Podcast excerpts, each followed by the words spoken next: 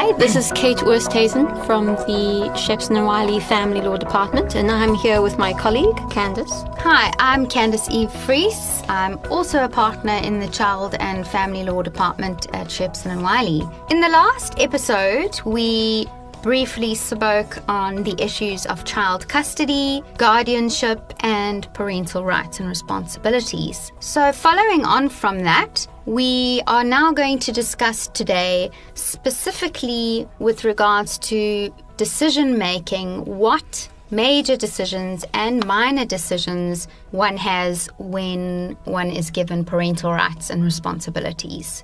So Kate, what does the Children's Act say about parents making major decisions with regards to children? I think to start off with, we must differentiate between major and minor decisions. Minor decisions are really those day-to-day decisions you make in respect of your children. You know, what cereal they have for breakfast, are they allowed cereal at all? Whereas major decisions are things like what school they will attend, what religion they are, whether or not you are able to relocate with your children. Okay, so if that's the case, who gets to make those minor decisions on a day-to-day basis? Is that the primary caregiver, or is that both parties who have parental rights and responsibilities? Generally speaking, whoever has care of the child at that point gets to make those decisions. So if, for example, the child is living with mother during the week, she can decide their schedule and their routine, whereas when they're with dad, they would do something entirely different. And does the same apply for major decisions, such as schooling, religion?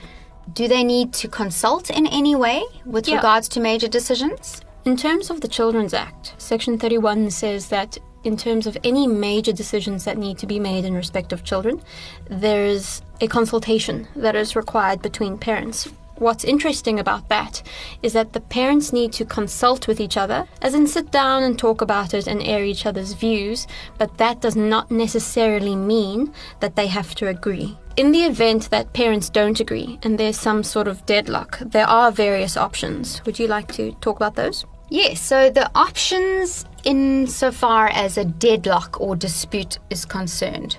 Obviously, there's always the option to go to court. You can go to Children's Court or High Court. Both of those have jurisdiction when it comes to disputes regarding children. However, if it involves guardianship rights, then you do need to go to the High Court, because the High Court deals with matters of status. Yeah, and the High Court is also upper guardian of all minors. So where you've got parents with equal rights and responsibilities, if they cannot agree, the High Court can break that deadlock. Of course, that's a very adversarial process, and you don't necessarily want to go to court. What are the other options that are available to people if they don't want to litigate? Well, the one of those is mediation. So if you and your ex or simply the other parent need to resolve a dispute, you need a referee, you can go to mediation, where an accredited mediator will help the two of you break the deadlock. Another alternative is the Office of the Family Advocate. What is the Office of the Family Advocate? I hear that being bandied about all of the time when people are speaking about divorce litigation. What does the Family Advocate do, and where are they located? The Family Advocate, in the most basic sense, acts as the court's eyes and ears in matters involving children. Because, as you can imagine, a judge hears many cases in a day and cannot necessarily go and do home visits. In fact, it's especially rare for them to do so. So the Office of the Family Advocate is a government office that's located very close to court. And there you have trained professionals with a legal background, generally, with social workers, etc., who will interview both parties and the children and produce a report and recommendations as to what's in a child's best interests. What happens if I was to get a family advocate's report and the recommendations there I'm unhappy with? Am I forced to accept those recommendations, or are there further options available to me if I want to take the matter further? I think this is the point where family law can become a little complicated and where someone may need guidance. So what I would recommend as a first port of call in that instance is perhaps to get an attorney to give you some advice and to give you some direction. But otherwise, what you could potentially do is obtain the advice of an independent expert, such as a psychologist. But Candice, you've had a lot of experience with that as well. Yes. I think that the problem comes in where often these family advocates' reports are not thorough enough. I know that I've had clients who said to me that they feel that tiny snippets of what they've revealed have been taken out of context and put in the report, and they come to a conclusion which they don't think is fair.